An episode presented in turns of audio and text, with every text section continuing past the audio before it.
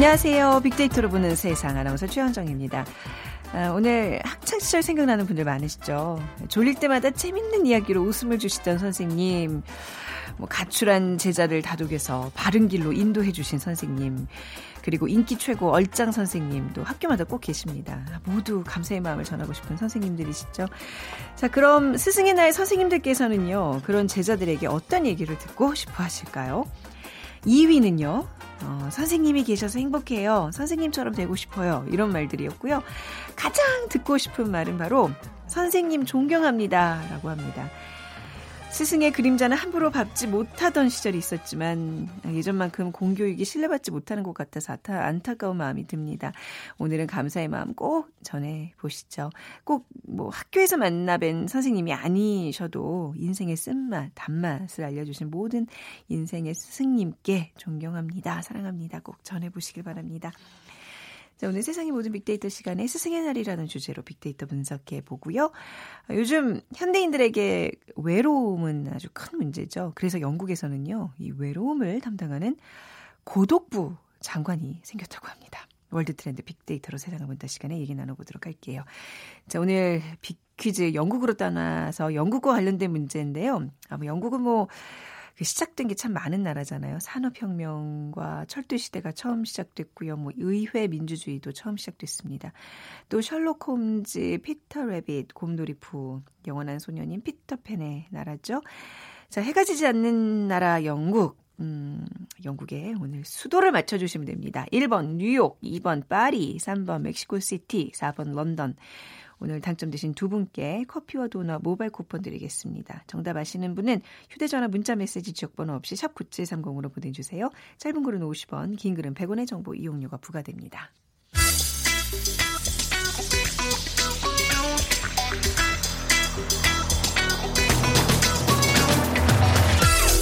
오늘 여러분이 궁금한 모든 이슈를 알아보는 세상의 모든 빅데이터.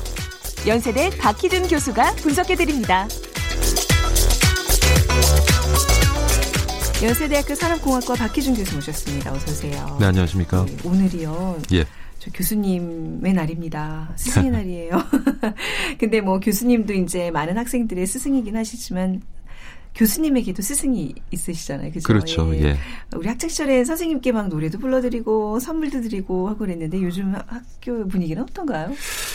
요즘 스승의 날은 좀 이렇게 에, 선생과 학생 간에 서로 좀 눈치를 보게 되는 것 같아요. 네네. 그러니까 적극적인 어떤 감사의 표현을 하기에는 여러 가지 또 어, 보는 눈이 있고 예를 네. 들면은 뭐 간단하게 선생님 감사합니다 그러면서 캔커피라도 하나 네네. 이렇게 가져다 드릴 수도 있는데 사실 그런 것들이 이제 김영란법 음. 자체로 지금 금지가 되어져 있기 때문에 뭐 여러분 다 아시겠지만은 카네이션도 개인적으로는 달아드릴 수가 없고요. 학생 한 송이도 안 돼. 예, 학생 네. 대표인 경우에. 네. 그러니까 여러 가지 이제 그 질문이 있다 보니까 네. 어떤 정부에서 답을 내놨냐면 색종이로 만든 카네이션도 네. 개인적인 자격으로는 달아줄 수가 없다. 아. 그러니까 단 허용되는 것은 네. 감사의 편지입니다. 아. 그럼 감사의 편지라도 좀 다들 좀 저, 적고 이렇게 드렸는지 모르겠네요. 그러니까 이런 분위기에서 네. 이제 얼마 전에 한 그 고등학교 교사분이 네. 예, 청와대 이제 국민청원을 음. 넣었죠. 아, 이런 분위기 속에서 스승의 날을 갖는 것 자체가 네. 서로에게 부담이 될 수 있고 무의미하다. 아, 그래서 예, 아예 스승의 아. 날을 폐지하는 것이 좋지 않겠냐는 지금 국민청원도 올라가 있는 상황입니다. 그래도 이제 5월 가정의 달에 그 한 복판에 스승의 날 굉장히 의미 있다고 이제 우리가 그동안 생각하면서 살아왔는데 오늘 그러면 좀 스승의 날에 대해서 자세히 알아보, 알아보겠습니다. 예. 언제 어떤 계기로 기념하게 되었나요? 네, 50년 됩니다. 1958년 5월 8일인데요. 네. 청소년 적십자 단원들이 세계 적십자의 날을 맞아서 병중에 있거나 퇴직한 교사들을 위문하기 시작하면서 아 그러면 이것을 좀 정례화해서 스승의 날로 만드는 것이 어떤가 하는 의견이 개진됐었고요. 그러다가 1963년 10월에 서울 그리고 64년 4월에 전주에서 네. 청소년 적십자단의 각종 각 도의 대표들이 모여서 회의를 여는데요. 에, 사은 행사를 가지기로 이제 결정을 합니다. 그래서 네. 이것을 계기로 해서 어 1963년에 제 12차 청소년 적십자 중앙 학생 협의회에서 5월 24일은 은사의 날로 정해서 기념할 것을 권장을 했고요. 음. 그런데 이제 1964년에는 은사의 날을 스승의 날로 명칭을 변경합니다. 그리고 어, 날짜도 5월 26일로 정해서 어, 한동안 이제 행사를 가져왔었는데 아 그의 행사를 가졌는데요. 1965년에 세종대왕 탄신일인 5월 15일을 스승의 날로 이제 정하면서 그래요. 5월 15일이 세종대왕 탄신일이라면서요. 예, 네. 그래서 이제 1965년부터는 5월 15일을 스승의 날로 어, 음. 어, 정해서 이제 기념하기 시작했죠. 우리 민족의 스승이라고 생각을 하는 건가요? 이날 아무튼 스승의 날로 이렇게 우리가 정했는데 우리는 약간 문화가 예. 유교 문화의 어떤 그런 어, 영향으로 군사부 일체라고 예전부터 그랬잖아요. 그렇습니다. 그래서 이제 뭐 스승에 대한 어떤 존경이나 이런 걸 많이 표현하는데 외국에도 스승의 날이 있는지 궁금하네요. 예. 아무래도 지금 말씀하신 것처럼 그 유교 문화의 흔적이 있는 에, 중국, 네. 베트남, 태국과 같은 경우에는 스승의 날이 있습니다. 있어요. 예. 네. 물론 이제 법정 공휴일은 아닙니다만은 네. 특히 이제 중국과 같은 경우에는 매 학년이 시작될 때 스승의 날을 갖는데요. 에, 굉장히 행사를 크게 치르고 있고요. 베트남과 태국 같은 경우에도 어, 어, 에, 스승의 날 때 학교 휴교를 합니다. 그리고 그 아. 대신에 학교마다 자체적으로 네. 어, 행사를 준비해서 행사를 크게 갖기도 하고요. 특히 이제 베트남과 태국 같은 경우에는 에, 뭐 중국이나 우리나라에 비해서 아직 굉장히 그 사회에서의 어떤 선생의 위치라든가 네. 그리고 사회 구성원들이 선생에 대한 존경심이 굉장히 음. 아직도 높고요. 어, 그러다 보니까 이제 베트남 태국과 같은 경우에는 스승의 날에 학교마다 이제 자체적으로 행사를 갖기도 하고 그다음에 굉장히 그러니까 선물 드리는 날로 음. 선생님께 많이 인식을 하고 있습니다. 네. 멕시코도 또 있어요. 재밌는 것은. 있고요. 예, 예. 이제 약간 뭐 영미권이나 서양에서는 좀 예, 찾아보기 쉽지 않죠. 쉽지 않은 날이고 예. 음. 뭐 교수님도 이제 지금 제자들을 키우면서 이제 교육 일선에 계시는데 예. 선생님과 학생과의 관계 저희 때랑 좀 많이 다른 거죠? 어떤가요? 아, 그럼요. 뭐, 뭐 이전에는 뭐 선생님의 그림자도 밟지 않는다 그랬는데 네. 에, 요즘에는 이제 그 글쎄요 뭐 에, 초중고등학교 교사분들도 그렇고 또 대학의 교수분들도 그렇고 이제는 에, 학생들에게 교육 서비스를 제공하는 어떤 서비스 제공자의 아. 에, 위치인 것 같아요. 아, 그래서 서비스 업종이라고 이렇게 예, 그래서 어, 이전과 이전의 어떤 선생과 학생 간의 관계를 더 이상 좀 기대하기는 힘들지 않을까 싶기도 하고요. 네. 최근에 보면 이제 초등고 초중고등학교 같은 경우에는 오히려 학교 교사보다는 학원 음. 강사들에게 아이들이 더 많은 의지를 하고 또 고민거리도 나누고 하다 보니까 그러면서 이제 좀 뭐 우리가 다 알고 있는 문제이긴 합니다만은 좀 공교육 이 네. 문제가 되기도 하고 그런데 한편 저는 스승의 날을 맞아 저도 사실 이제 교수 직업을 가지고 있습니다만은 앞서서도 말씀드렸는데 스승의 날이 참 많이 불편해요. 아, 그래요? 예, 참 많이 네. 불편해서. 그러니까 그게 어떤 뭐 김영란법 그 적용 때문에 더 그런 건가? 아니면 그 전에도 그러셨어요? 그 이전에도 좀 그런 음. 분위기가 많이 있었죠. 네. 제가 한 10여 년 전만 생각해 봐도 이렇게 대학에서 단과대별로 학과별로 이렇게 행사도 음. 가지고 사안에도 가지고 있는데 이제는 뭐 그런 문화는 찾아보기가 네, 힘들고요. 네. 그런데 한편에는 그런 좀 각박해진 세상에 대해서 조금 씁쓸함을 지울 씁쓸함이 남기도 하는데 음. 한편으로는 그것이 또 우리 교사들, 교수들의 또 책임이 아닌가.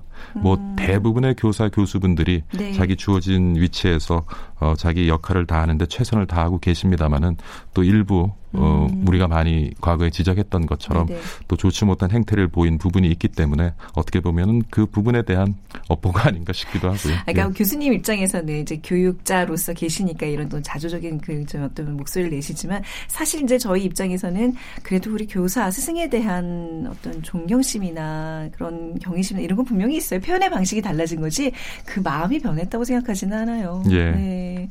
그뭐 선생님에 대한 사회적 인식 지금 말씀하셨지만 그래도 예. 아마 뭐 빅데이터나 이런 데서 나오면 어, 아마 선생님에 대한 부정 감성어는 많지 않을 것 음, 같은데요. 네. 어, 감정적인 네. 감성 분석을 해보면 네. 아무래도 네. 이제 부정적인 견해보다는 긍정적인 견해가 많이 있었고요. 네. 그 다음에 또 그 연관 단어를 보면은 에, 감사, 카네이션 이런 단어들이 많이 네. 올라와 있었고 특히 5월에 또 가정의 달이고 휴일이 많다 보니까 그 부분에 대해서 또 연계해서 얘기하는 부분도 많이 있었던 것 같습니다. 네. 그런데 보면은 지금 말씀을 하셨지만 참 재밌는 것이 네. 이전에 비해서 그 교사라는 직업이 사회적으로 갖는 위치 음. 그리고 사회 구성원들이 교사라는 직업을 바라보는 시선 이런 것들이 이전에 비해서 많이 좀 부정적으로 바뀐 것은 사실인데 그럼에도 불구하고 초중고등학교 장래 희망을 보면 네. 부동의 1위가 지난 10년간 교사입니다. 교사요. 어. 근데 사실 초등학교, 중학교, 고등학교 스스로의 꿈을 갖고 그 꿈을 키워나가는 친구들도 많지만 그 본인들이 가지고 있는 꿈이라는 것이 결국에는 그 학부모님들, 부모님들을 음. 통해서 투시된 것이 많거든요. 그래서 네. 우리 사회 구성원들이 교사에 대해서 굉장히 좋지 않은 인식을 최근에 많이 가지고 있음에도 불구하고 네. 그럼에도 불구하고 또 가장 선호하는 음. 직업 그러니까 이제는 뭐 이전에 아까도 말씀드린 것처럼 이제는 교사라는 것을 그냥 그 안정적인 직업 정도로 어, 음. 어, 많이 이해하시는 것 같고요. 네, 근데 좀 학생을 가르치면서 굉장히 보람도 많이 느끼잖아요. 아, 저는 참 저는 많이 느끼죠. 예. 네. 그러니까 저는 뭐 교수 생활을 하고 있습니다만은 진짜 제가 되고 싶은 것은 교수가 아니라 선생이죠. 네, 그러니까 네. 누군가의 인생에 어떤 좋은 음. 영향을 끼쳐서 어, 그것을 계기로 해서 또 한 명의 인생이 좀더 네. 어, 나은 방향으로 나아간다면 굉장히 보람 있는 직업인 것 같아요. 근데 네. 보면은 이전에는 우리가 에, 이렇게 모르는 분을 지칭할 때, 호칭할 때 선생님이라는 네, 네, 네. 말을 만드는데 요즘은 선생님이라는 단어보다는 사장님을 많이 그만큼 이게 제가 보면은 그렇네요. 이전엔 제가 어떤 생각을 사, 하냐면 선생보다 사장이 조금 더 음. 계급적으로 위에 있다고 사람이 그 생각하는 거에 대한 어떤 예, 방향이잖아요. 예. 그런데 그리고 제가 오늘 아침에 아. 이제 지하철을 타고 출근을 하고 할 때 보면 음. 사실은 지하철에서 마주하는 그 수많은 사람한테도 순간순간 저는 배울 점이 있다고 생각을 해요. 음. 혹시 네. 잘못된 것을 볼때 아, 내가 저렇게 하지 말아야 되겠구나. 혹은 네. 아, 저분의 저런 면은 닮아야 되는데 모르는 사람이긴 네네. 하지만 그래서 저는 사실은 그 모르는 누군가를 칭할 때도 음. 아, 우리 주변에 있는 모두를 스승으로 생각하는 선생으로 그래서 어. 선생님이라는 표현을 네. 참 예, 저는 예, 잘 예. 자주 쓰고 네. 좋아하는데 요즘에는 뭐 사장님이라는 표현을 네. 더 많이 쓰죠. 네, 정말 자본주의 사회에 사는 건 맞나 봅니다. 사장님이 예. 스승을 앞 선생을 앞서가는 이 시대. 자 오늘 스승의 날을 맞아서 교수님은 어떤 계획을 갖고 계신지 궁금한데요. 예. 이건 살짝 질문 드려도 되는지 예, 예. 모르겠지만. 네. 저는 사실 이제 그 대학 생활부터는 미국에서 했기 때문에 네. 에, 은사님들이 다 미국에 계신데 에, 고등학교 1학년 3학년 때 담임 선생님이 계세요. 네. 그래서 제가 사실은 그 굉장히 좀 방황하던 시기에 저를 많이 혼돈내셨지만 음. 에, 어떻게 보면 그 선생님의 좀 무서움 때문에 네. 그렇게 제가 어, 삐뚤어지지 않았던 음. 것 같기도 하고요. 그래서 저는 사실은 뭐 으, 이제 교수가 돼서 한국에 돌아온 지는 한 10 지금 몇 년이죠? 2003년에 제가 돌아왔는데 네. 돌아와서부터는 매년 스승의 날을 맞아서는 선생님을 찾아뵙고 와, 있습니다. 고등학교 선생님을요? 예, 예. 졸업한 지 얼마나 되셨는데 한 50년 되신 거? 50년이면 제가 70이면 그걸 말이라고 하세요? 굉장히 뭐 이게 예, 예, 오랜 세월이 지났음에도 올해가 30년 됐습니다. 아, 근데도 고등학교 선생님을 예. 스승의 제 결혼도 줄에도 서주셨고. 대단하십니다. 예, 예. 아 정말. 근데 제가. 대단한 게 아니라 네. 아직도 스승의 날 그분을 기억하게 만든 그분이 대단하신 거죠. 음. 예, 저는 그렇게 생각해요. 참고로 그 저기 교수님께서 지금 고등학교 선생 선배님이신데 아마 그 스승님을 저도 아는 분이라고 생각이 지금 드는데 예. 아 저는 그러지 못하고 있어서 굉장히 죄송하고 혹시 오늘 그 스승님 만나면 예. 제 안부도 함께 전해주시기 바랍니다. 저를 뭐 겁니다. 아실지는 모르겠지만 아, 대한민국 국민 중에 우리 진행자가 모르시는 아, 분이 계시겠어요. 스승의 날을 맞아서 스승님을 찾아간다는 거 오늘 좀 반성을 하게 되네요. 그 부분에서. 네. 자 오늘 잘 다녀오시고요. 예. 네 연세대학교 산업공학과 박희준 교수와 여기서 인사 나누겠습니다. 감사합니다. 네, 감사합니다.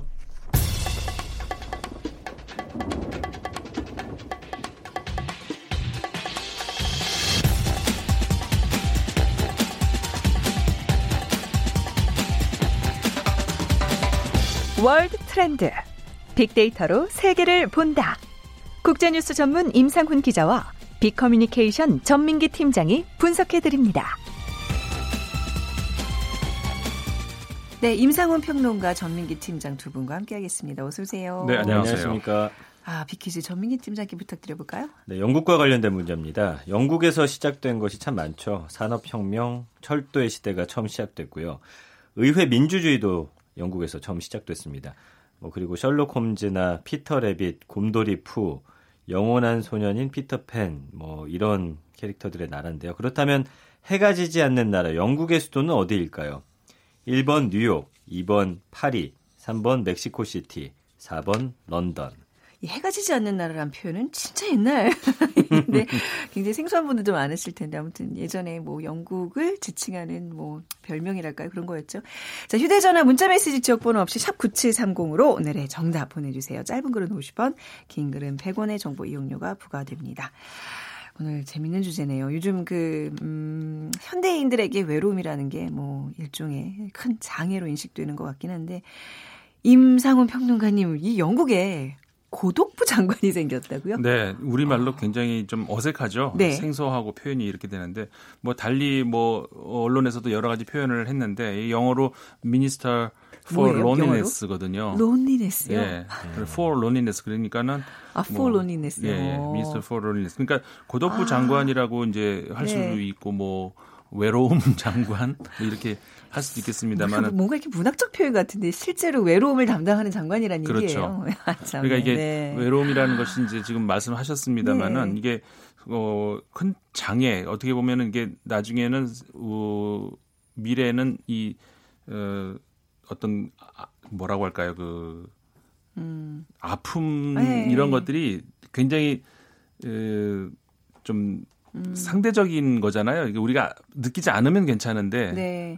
어, 느끼기 시작하면 그렇게 될 수 있는 건데 앞으로는 점점 이게 많이 느껴지지 않 느껴지지 않을까. 네. 왜냐하면 사회가 그렇게 점점 어, 바뀌고 있으니까. 음. 그래서 이제 이 고독부 장관이라는 것이 이제 장관 자그 고독부라는 게 생긴 거죠. 근데 네. 영국에서 어, 원래 이제 없던 자리가 생긴 건 한데 그 장관이 음. 새로 생긴 건 아니고요. 네. 그러니까는 그 청소년부를 담당하는 어, 체육부 담당하는 장관이 이제 겸임하는 겸임인가요? 그런 자리가 네. 됐습니다. 그래서 일단은 첫 번째 임무가 어, 양적으로 지금 실태가 어떤지를 조사하는 것이 네. 올해 1월에 처음 이제 이 부서가 생겨가지고 지난 4월에 음. 발표가 됐어요. 그래서 영국의 16세 이상 인구의 5%가 외로움이라는 느낌을 항상 또는 자주 느낀다고 하고요. 네. 그 다음에 16%가 때때로 네. 느낀다. 그 다음에 24%는 가끔 느낀다 대답을 네. 했습니다. 그리고 나머지 55%는 뭐 거의 혹은 전혀 느끼지 못한다. 이렇게 대답을 했는데 사실 이런 부서가 만들어진 것이 뭐 이런 뭐 정부 입장에선 문제 의식을 느끼니까 만들었겠죠. 그 부서 설치 이전에 900만 정도의 영국 그 국민들이 고립 그리고 고독에 시달린다 이렇게 이제 파악이 음. 된 것으로 어, 그렇게 이제 나와 있습니다. 아, 이게 사실 뭐 외로우니까 사람이라고 정호승 씨도 말씀하셨지만 이게 어떤 어떤 문학적인 우리의 감정의 표현이 아니라 이게 지금 사회 문제로 이게 인식을 하고 있다는 거잖아요. 그렇죠. 음, 우리도 뭐 예외는 아닐 거라는 생각이 드는데 이 영국 정부의 이 외로움에 대한 대응 그 국민들의 의견은 어떻게 나타나고 있어요? 어, 이거는 이제 우리 국민들의 반응이에요. 그러니까 아, 우리 국민이에요. 예, 이 사안을 아, 예, 예, 보고서 네. 과연 외로움을 국가가 어, 관리해 주는 네, 거에 네. 대해서 어떻게 네. 생각하는지에 대해서 SNS에서 어떻게 나왔나 봤더니 네. 한국 응답자의 40%가 한국도 영국처럼 정부 차원에서 대처해야 한다라고 음. 답을 했고요. 46%는 굳이 뭐 정부가 이런 일까지 나서냐, 음. 정부가 나설 일은 아니다. 은근히 찬반 양론이 팽팽하더라고요. 음. 그래서 정부 차원에서 외로움에 대응한다는 발상 자체가 어떻게 보면 좀 우리에게 굉장히 낯설고 네. 그렇기 때문에 지금 화제가 되고 있는 건데 이런 걸 감안하더라도 한국에서 이 주제에 대해서 논의를 해야 할 이유는 네. 굉장히 충분해 보이는 게 OECD 네. 가입국 중 자살률 1위. 그러니까요. 그 원인 네. 중에 고독과 외로움이라는 음, 음. 그런 원인이 상위 위치가 그렇죠. 되어 있기 때문에 아까 굉장히 주관적인 거라고 하셨는데 캠브리지 대학교에서 이제 외로움을 수치화할 수 없다 보니까 어느 정도 음. 해로움이냐 외로움이 우리 인체에 네. 미치는 영향이 어떤가 봤더니 하루에 담배 15개비를 피는 것만큼 좋지 않다. 건강에. 예, 이런 오. 결과를 내놨더라고요. 아, 물론 이제 예. 이해는 가요. 뭔가 이렇게 스트레스와 무슨 이렇게 호르몬 작용에 뭐 이런 것들이 많은 영향을 좀 미칠 거라는 생각은 드는데. 그러니까 이게 지금 우리나라 아까 지금 충분히 그럴 뭐 외로움을 관리해야 되는 이유가 있는데 영국에 이런 지금 장관이 나왔다는 건 영국도 좀 우리만큼이나 특별하고 이게 심각한 문제라는 얘기인가요? 그렇죠. 네. 그러니까 이게 처음에 이런 부서가 생긴 것이 네. 사실 따지고 보면은 그 기억하시는 분들도 아마 계실 걸로 아는데 네. 지난 2016년도에 영국에서 그 브렉시트 문제로 국민 투표가 있었잖아요. 예, 예, 예. 그 직전에 국민 투표 당일 불과 한 1, 2주 전에 그 영국 국회의원 한 명이 이렇게 사망하는 예, 일이 습격당해서 습격당했죠. 예, 예. 그일 기억을 하시는 분들이 있을 텐데 그 의원이 조 콕스 의원인데 굉장히 유능하고 음. 41살의 젊은 국회의원이었습니다. 네. 근데 이분이 그 사망하시기 전에 가장 최대 관심을 가졌던 부분이 영국에서 이제 그 바로 이 문제였거든요. 네. 고독. 그다음에 우리가 이제 고독 이렇게 얘기하면은 아까 이제 음. 문학적 표현 뭐 이렇게 말씀하셨습니다만은 우리 좀 10대 이 젊은 시절에는 고독이라는 말이 좀 멋있게 보이기도 하잖아요. 네. 그래서 뭐 고독 괜히 그 혼자 느낀 음. 척하면서 이렇게 뭐 20대 그 10대 때는 그런 가능한 얘기인데 그거는 멋있어 보일지 모르는데 사실상 네. 고독이라는 것에 이제 그 심각한 문제는 이 장년 노년층에서 발생했을 때 그게 아, 이제 심각한 예, 문제거든요. 네네. 그러니까 영국에서 이 문제도 바로 노년층에서의 고독. 음. 왜냐하면은 아, 사실 노년층이 되면은 이제 주변에 아무래도 상대적으로 젊은 사람들보다는 떠나가는 사람들이 많이 발생할 수가 있잖아요. 네. 그런 거에 대한 어떤 그 어, 충격이라든가 이런 박탈감, 상실감 이런 것들이 굉장히 크다 그래요. 그래서 이제 한마디로 말하면 그러니까는 이게 이제 개인적인 어떤 그 감성 이런 문제가 아니라 네. 사회적인 문제라는 것이죠. 네. 그런 문제 의식 하에 그러니까는 인식의 전환이 필요할 수도 있는 것 같아요. 무슨 음. 고독 부장감이 왜 필요하니 이런 단어 고독이라는 말 때문에 그럴 수 있는데 네. 굉장히 사회적인 문제가 될 수 있다는 것이죠. 요거를 좀 이름을 바꿔서 무슨 소외계층과 관련된 부서라는 느낌을 좀 주는 그렇... 뭐 그런 걸로 좀 바꾸면 조금 논란의 네. 여지는 좀 줄어들 것 같기는 하네요. 네, 네, 그럴 수 예. 있겠네요. 보건복지부 장관의 한 영역으로서 그렇죠. 굉장히 중요한 파트인 것. 같긴 한데. 아무튼 이제 영국의 고독 부 장관이 생긴 거는 그 조콕스 의원의 살해 사건과 좀, 좀 직접적인 관련이 좀 있는 거네요. 그걸 계기가, 그걸로 계기로 인해서 이게 생겼다고 봐야 될 텐데. 맞습니다. 그 한국은 지금 이런 거 조사 많이 하잖아요. 네. 뭐 외로운 고독과 관련해서 어떤 수치를 나타나고 있나요? 한국 리서치에서 4월 18일부터 20일까지 만 19세 이상 전국 1000명을 네. 조사를 해봤더니 한국에서의 외로운 문제도 사실 굉장히 심각한 수준이고요. 응답자의 70%가 지난 한 달간 거의 항상 외로움을 느꼈다. 70이요? 7이요. 아, 7%요. 네, 네, 말 잘못했네요. 7%. 19%는 자주 느끼고 있다. 네. 그러니까 4명 중에 1명은 상시적인 음. 외로움에 노출이 되어 있는 거고요. 네. 나머지 51%도 가끔이긴 한데 외로움을 느꼈다라고 답했고 외로움을 느낄 시간이 없다. 응답한 사람은 23%에 불과했어요. 네. 네, 아까 뭐 어릴 때 고독해 보이는 건 멋있다고 했는데 그때는 사실 고독하다가도 마음만 먹고 돌아오려고만 음. 한다면 옆에 네. 친구들도 있고 가족도 있고 했는데 이제 가족도 많이 해체되고 사회적인 단절도 심하고 음. 이제는 그렇게 고독하고 외로워서 시간을 보내다가 내 자리로 돌아오기에 상당히 사회적 구조가 쉽지 않게 되어 있거든요. 네, 네. 네, 약간 뒤처지게 되는 그런 결과가 있기 때문에 참 외롭기도 쉽지 않고 우리나라는 특히나 이제 신체적인 질병이나 이런 거에 대한 관심은 높은데 네. 뭐 외로움, 고독, 어떤 정신적인 측면 이런 거를 주변에 드러내기도 쉽지 않죠. 그러니까 이 수치가 네. 굉장히 뭐 정확하다고 볼 수 없는 게 대, 부분 자기 얘기를 잘 안 하게 되잖아요. 고독하다 외롭다는 그렇죠. 걸좀 숨기려고 하니까. 뭐 외롭다고 하면은 네. 가 지금 아주 어, 편해서 그렇다라든지 아, 약간 이런 식의 반응이 많다 그러니까요. 보니까요. 네. 이게 SNS상에서 그 고독 외로움에 대한 언급이 어느 정도 나타나고 지난 있어요? 1년간 77만 2,800여 건 정도 어, 언급이 됐어요. 상당히 네. 많은 양이고요. 지난 10년간 데이터를 제가 이제 2008년부터 쭉 봤더니 매년 이 외로움이란 단어가 한 10%씩 언급량이 늘고 있다라는 걸 알 수가 있었고 네. 연관어 1위가 이제 마음입니다. 마음에서 음. 이제 비롯된 것이고 혼자라는 단어, 어, 네. 어, 그 다음에 친구, 그러니까 친구와의 관계 요새 관택이란 음, 말도 있듯이 네네. 관계가 어렵다 보니까 자꾸 관계를 맺지 않고 그런 어떤 불편한 음. 어떤 싸움, 다툼 이런 걸 피하다 보니까 결국 혼자 있게 되고 고립되는 그런 느낌 느끼는 사람들 많았고요. 어, 외로움에 대한 감성 분석을 보면 이제 부정적 감성 아까 말씀드린 대로 한 45에서 6% 정도 되는데 네. 이 감성어들을 보면 외롭다, 슬프다, 좀 심각하다고 느껴야 되는 게 고통, 음. 분노, 아픔, 사무치다. 아, 사무치다. 예, 이런 단어까지 나오고 어, 있어요. 외로움이 아주 그냥 그 극한 표현인데 그렇죠. 맞습니다. 아니 두 분 뭐 이런 얘기 여쭤봐도 될까 모르는데 두 분들은 아까 그 수치에 어느 정도 포함돼서요? 뭐 7% 아니면 뭐 50%? 뭐 상황에 따라 다른데 상황에 따라 다르죠. 네. 저는 지금은 가끔인 것 같아요. 아 그러니까요. 예. 누구나 이거 다 조금씩은 경험하잖아요. 저는 외로움을 많이 느끼는 편이에요. 그러니까 제가 음. 임 기자님 걱정돼서 한번 여쭤봤어요. 아니 네. 많이 신경 써드려야겠네요. 어, 네. 아니 이게 요즘 현대인들의 생활 패턴과 좀 관련이 있는 건가요? 그렇죠. 외로움증? 이게 영국에서도 그런 조사가 나왔었는데 영국뿐만이 아니라 어디나 마찬가지 아닐까. 특히 음. 이제 더 산업화된 사회라면은 어, 마찬가지 아닐까 싶은데 현재 우리가 살고 있는 이 사회 구조가 그렇잖아요. 네. 일단 대가족 제도가 점점 이제 해체되고 소가족, 이제는 거기서 더 나가서 1인 가족. 1인 가족이죠. 네. 그리고 어, 옛날 같으면 우리가 이제 물건을 사러 나갈 때도 이제 어떤 시장에 나가서 대화하고 뭐 깎기도 아. 하고 뭐 안부도 묻고 이런 그쵸. 거였는데 대면이 있었는데 그렇죠. 예, 근데 이제 우리가 큰 슈퍼라든가 이런 데 가면은 음. 그런 대화는 없어졌잖아요. 요즘 그냥 인터넷으로 그냥 배달까지 해주는 그러니까 제가 지금 그 말씀을 네. 드리려고 했는데 이제 인터넷 배달 주문해 가지고 아예 이제 상점이라든가 시장에 가는 일도 없어진다는 네. 것이죠. 이게 우리나라뿐만이 아니라 영국에서 어, 그 문제가 점점 그, 음. 그 노인들 같은 경우도 사회로부터 점점 단절되는 큰 네. 요인이라 그래요. 그러니까 노인들 같은 경우에 이제 물건을 들고 시장 본 거를 나르기가 음. 어렵잖아요. 네. 그러니까는 이제 저기 주문으로 집으로 음. 이제 장보기 주문을 하는 경우가 많이 있다, 있다 그래요. 그러니까는 사회랑 더 단절되는 음. 그런 그러니까 점점 행동 반격이 줄어들면서 네. 사회 노출도 줄어들고 이런 것이 이제 결국은 악순환이 되는 음. 어, 그래서 이런 그 생활 패턴하고도 큰 관계가 있다 이런 음. 조사가 나와 있는 것 같습니다. 생활 패턴도 그렇고 이제 실제 그 육체적 질병과도 직접적 그렇죠. 아까 그 있죠? 전민지 네. 팀장님 말씀하셨습니다마는 아까 그러셨잖아요.